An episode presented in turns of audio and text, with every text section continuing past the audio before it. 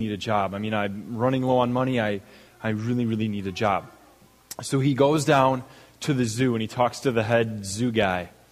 And he's like, hey, I'm just responding to your ad in the paper um, that you need somebody to play a gorilla. What's that all about? And the guy was like, well, you see, the gorilla is one of our most popular attractions here. Kids love to come to the zoo to see the gorilla. But unfortunately, our gorilla passed away yesterday. And we're in big trouble. And we're getting a new gorilla from Africa. But it's going to be a few days before it actually comes here. So we need somebody to put this here gorilla suit on, go in the gorilla cage, and act like a gorilla. And the guy was sitting there thinking, man, that is really weird. But you know what? I really, really, really need a job. I need some money. And this pays really well, so okay, I'll do it. So the next day he comes in and he puts the gorilla suit on and he goes into the gorilla cage and you're just kind of sitting there thinking, this is so awkward. Like, what is up? But he looks over and outside of the glass he can see the kids are looking like, look at the gorilla. And they're like, look at him. And so he starts to kind of move a little bit. And they're like, it moved. And he's like, wow, this is really cool. The kids are starting to like me. So he kind of gets up and he starts to move around a little bit. And the kids are just really enjoying this. And so he does more. He starts taking some straw and he starts throwing it around. And the kids aren't even liking that anymore. And so he keeps doing more and more. And every single day that he comes back to the zoo, he gets a little more bolder with his gorilla actions. Until he finally gets this routine going where he climbs up the tree and he grabs a branch and he swings across and he flies up in the air and he lands and he goes, rah! And the kids are just enthralled by this. He's just having a good time. And every day he gets bolder and bolder and he swings farther along on the branch. And he just gets more animated and all that until one day he gets so into it that he flies really hard and he flies over the wall of his cage. And he lands and he's like down and he gets up and he starts checking his leg and he's like, oh, I'm okay. And then he looks up and he realizes that he just flew into the lion's pen. And he just starts freaking out. He's like, oh, this was a bad idea to be this gorilla. This was so not good. Help me, help me, help me. I am not a gorilla. And he's just spazzing out, and the lion just starts bearing down on him. And he's just really, really nervous. And he's he's screaming for help.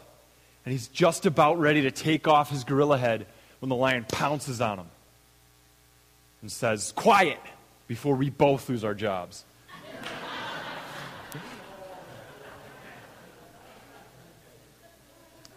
Sometimes...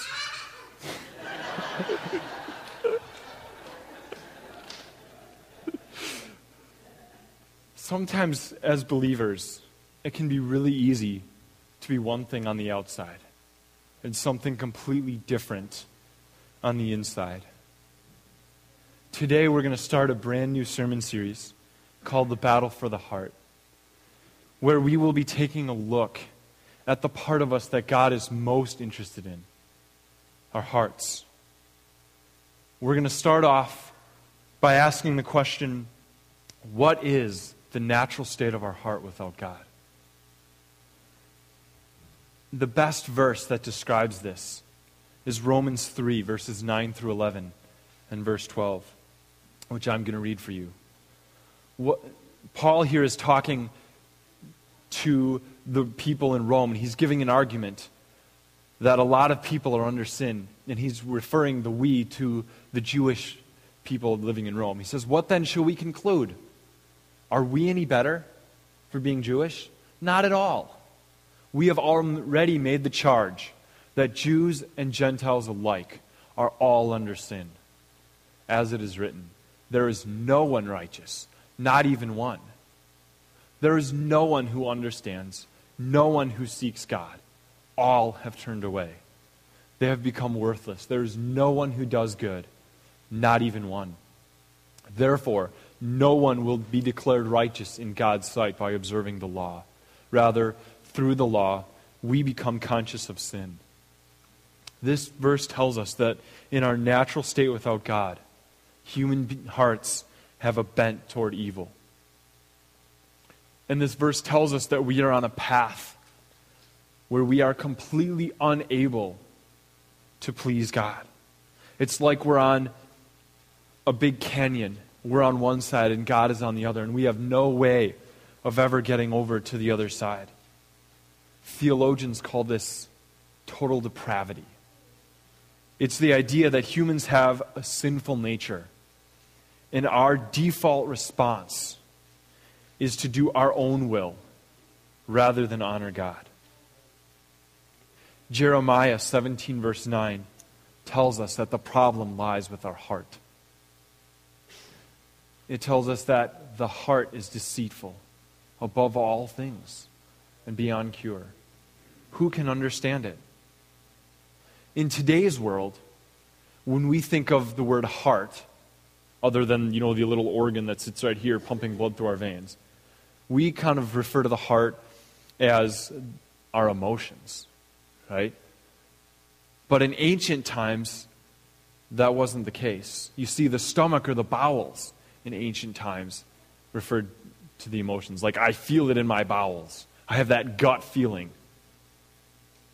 In ancient times, the stomach or the bowels referred to emotions. The mind referred to knowledge, was the, the sort of the knowledge. And the heart referred to our will, our, our ability to actually make choices and carry out those choices. So the mind would say, you know what? I think a bologna sandwich would convert well into energy for me right now. The stomach would say, you know what? I kind of feel like a bologna sandwich. The heart would say, let's go make a bologna sandwich. In ancient times, it was the heart that led you to action. So a paraphrase of Jeremiah seventeen verse nine could kind of go like, our ability as humans to make decisions is really diseased. And we have no ability to fix it because we are messed up. The biblical idea of our human heart is that we are hopeless sinners, completely unable to do anything about it. We cannot do anything to help our sinful condition, and the truth is, it is utter foolishness to, utter, to even try. The human heart is a heart of stone. But God demonstrates His love for us in this. While we were yet sinners, Christ died for us. This is a verse from Romans chapter five, verse eight, a couple chapters after the, the Romans passage. Well, Paul makes the argument that even though we are completely in our sin and hopeless, it was in that state of hopelessness that God died for us, to open a way for us to have a relationship with us. And this verse tells us the fulfillment of the prophecy given to us in Ezekiel chapter thirty-six. Turn with me there now to Ezekiel chapter thirty-six. And follow along with me as I read. This is uh, verses twenty-six and twenty-seven of Ezekiel thirty-six. When God says, I will put a new heart and a new spirit in you. I will remove from you your heart of stone, and I will give you a heart of flesh. I will put my spirit in you and move you to follow my decrees and be careful to keep my laws. Ezekiel chapter thirty-six, verses twenty-six. This verse tells us that when we place our trust in Jesus Christ alone, God removes our stone heart and gives us a new heart that is sensitive to the Holy Spirit. Here's my question. If we look at this verse, who is doing the doing? Look at the verse. You can act- actually answer that question. Who is doing the doing in this verse? It's all God. God is the one that gives us the new heart, and God is the one that drives us to right action. And it kind of, this verse kind of paints this picture of we were in this helpless state with our heart always leading us to defy God and to do things that we shouldn't. And it kind of paints this picture of God taking that heart and just kind of going, nope, that's not you anymore. And He puts a new heart in, inside of us. And it's like now we have this supernatural ability to honor God. And so that as soon as we put our tr- trust in Christ, we go and we're now doing everything right for God. The truth is, this is not a one-time event. And it, it is true that we have the power of the Spirit inside of us. But this removal of our stone heart and um, the addition of the heart of flesh is an ongoing, lifelong process that starts the moment we put our faith in Jesus Christ, and it ends the moment that we die. It's a process called sanctification. Sanctification comes from the Greek word um, to make holy, is basically what it means. And so we're kind of in this state right now of having both hearts, essentially, where we have the stone heart that is desiring for us to do evil and to please ourselves. And we have our new heart that wants us to honor God. And the two are at war with one another. And this is the battle for the heart that we're going to be talking about over the next couple weeks. And it's really the question that we're facing with today is, which heart are we going to allow to drive us? And it's really not a question that is just for today. It's really the question of the rest of our lives. Which heart is going to drive us? Let's take a look now at Jeremiah seventeen, verses five and six, to see the two ways that this could play out in our lives. Jeremiah seventeen, verses five through six. This is what the Lord says. Cursed is the one who trusts in man, who depends on flesh for his strength, and his heart turns away from the Lord. He will be like a bush in the wastelands. He will not see prosperity when it comes, and he will dwell in the parched places of the desert, in a salt land where no one lives. The basic message of this verse is that those who try to grow spiritually on their own will fail. The person that is described in verse five is trusting in their ability. Because they're trusting in their human ability, their sinful stone heart, their old heart, is leading them away from God. And I think that for a lot of people who put their trust in Christ, we understand that God does the saving, that God is the one that opens the door for us to go into salvation. And it is Jesus Christ alone and what He did on the cross that makes it possible for us to have that relationship with God. But sometimes we get this idea that, all right, God, you saved me. Now it's my turn. Now I have to work hard to follow Christ.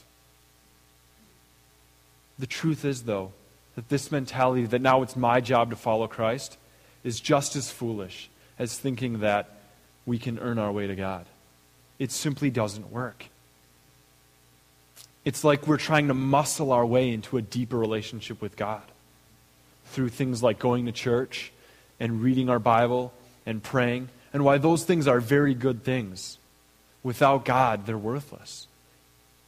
And if we don't have a relationship with God, and if we're trying to grow closer to God through just routine religion, it's not going to work.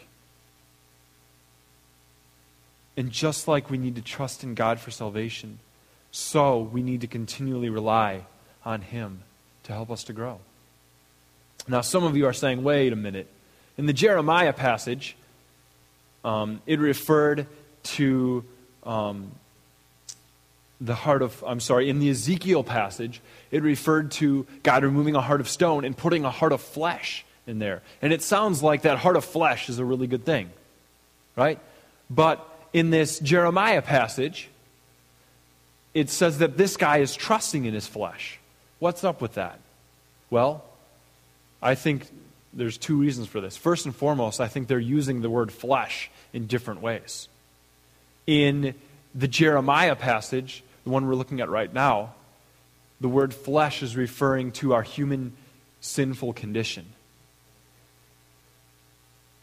In the Ezekiel passage, he's using the heart of flesh as a contrast to the heart of stone, where the stone being a completely inanimate, dead object, whereas the heart of flesh is something that's alive. And in that verse, we see it going hand in hand with being sensitive to the Holy Spirit. So I think they're using the term flesh in different ways. And secondly, it's this idea that if we continue to, to trust in, our, in ourselves, even if we have a new heart, if we're not listening to the Holy Spirit and allowing God to influence our lives, we're not going to grow. Even if we have that new heart. Let's move on, though. I'm sorry, in verse six. It paints this picture of a bush in the desert that is dead and lifeless. Um, you can kind of see this picture. Is it on there? Yes. Doesn't that thing look nasty? It's like this nasty bush that wants to grow in Christ, but it's trying to do it on its own effort. And it ends up going through and not having it. And I think the verse, or the phrase in, in verse six that really cuts to my heart is that this person is described as unable to see prosperity when it comes. I think one of my greatest fears in life is to be nearing the end of my life and looking back and being like, wow, I missed what life was all about. And if we place our trust in ourselves and try to just muscle our way into a deeper relationship with God, we're going to fail. And we're going to miss the opportunities for growth that God is putting before us. When we trust in ourselves to grow spiritually, we miss those opportunities for growth that God puts in front of us. And we are left dead and empty, like this bush. Jeremiah seventeen verse seven through eight, though, tells us the other way we can go. It says, "Blessed is the man who trusts in the Lord, whose confidence is in him. He will be like a tree planted by the water. It sends its roots into the stream. It doesn't fear when the heat comes. Its leaves are always green. It has no worries in, in a year of drought, and it never fails to bear fruit." This contrasting picture shows a tree that grows to maturity. Look at it. It's described as having roots. It's got nice green leaves.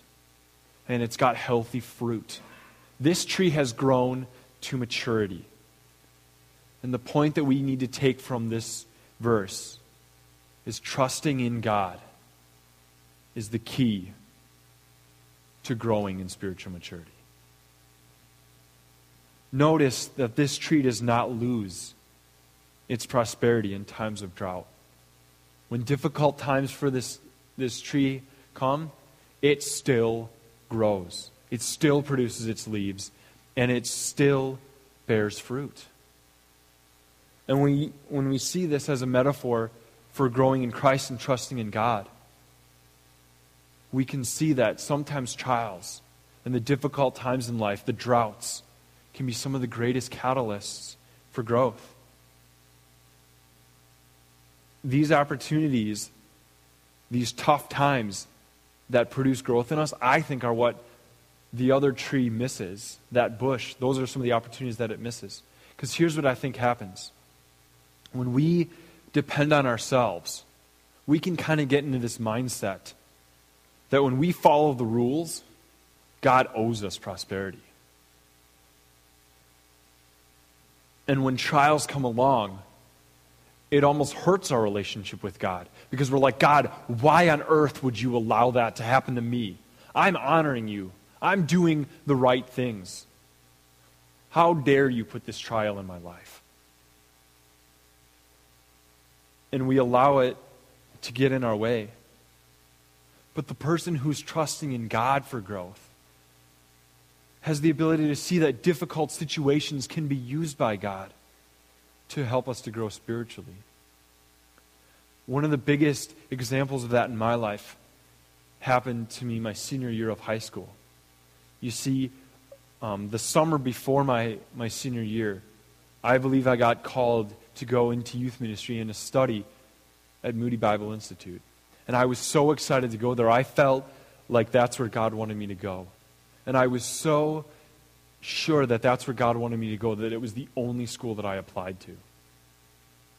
Well, in March, I got a letter telling me that I didn't get accepted. And this caught me to the core. Because I was like, God, I don't understand. Going to Moody, learning how to study youth ministry, and go and serve you is the only thing I want right now.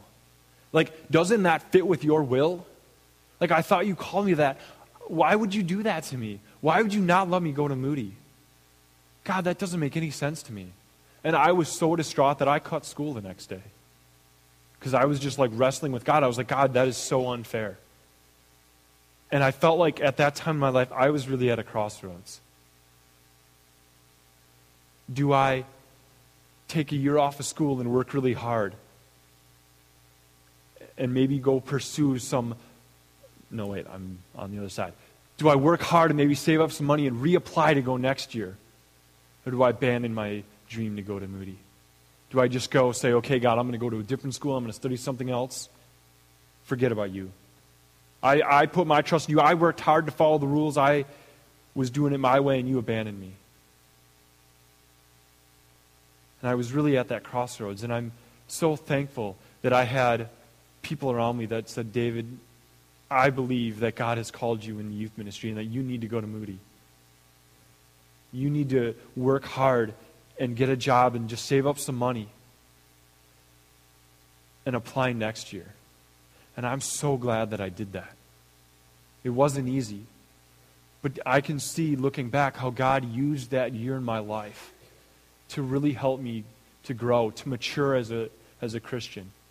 Whereas my time at Moody, I think, was a lot more fruitful because of it. Because I went into it not seeing it as something that I deserved or as something that, you know, I'm, I'm going to go and I'm going to be awesome. But I went into it with with humility, and I appreciated it so much more. And I was able to use that year to, to read a lot of books on youth ministry, and I was able to go in with a clearer mindset of what I wanted to learn while I was there. And I was able to understand what the profs were teaching me much better. And I feel like that trial, that year of not being able to go to Moody, was one of the greatest catalysts that God used to grow me in my ability to do ministry. And that is the kind of spiritual life that I want to have. That no matter the circumstances, no matter what's happening around me, my trust is fully in God. And that I have the ability to be sensitive to what the Holy Spirit is trying to work in me. And that I will experience growth in the good times and the bad times. And over the next three weeks, we're going to look more into the into depth of how we can trust in God and how we can use the things that God has put around us to grow spiritually. But today, I really just want you to grasp one concept, and that's this. If I trust in myself, I will not grow. If I trust in God, I will mature. It's that simple concept. I want you guys to say that with me. If I trust in God, oh, sorry. If I trust in myself, I will not grow. If I trust in God, I will mature. Again, if I trust in myself, I will not grow. If I trust in God, I will mature. One more time, a little bit louder. If I trust in myself, I will not grow. If I trust in God, I will mature. Dear Heavenly Father, Lord, we thank you so much that you saw us in our helpless, sinful state. And you decided to send your Son, Jesus, to die for us so that we can have a relationship with you. Lord, we know that there was nothing we could do to earn salvation. Lord, we pray that you would help us now to not trust in ourselves for growth, but that we would completely place our trust in your Holy Spirit to help us to grow as a believer. That you would speak clearly to us, and that our response would be obedience. Amen.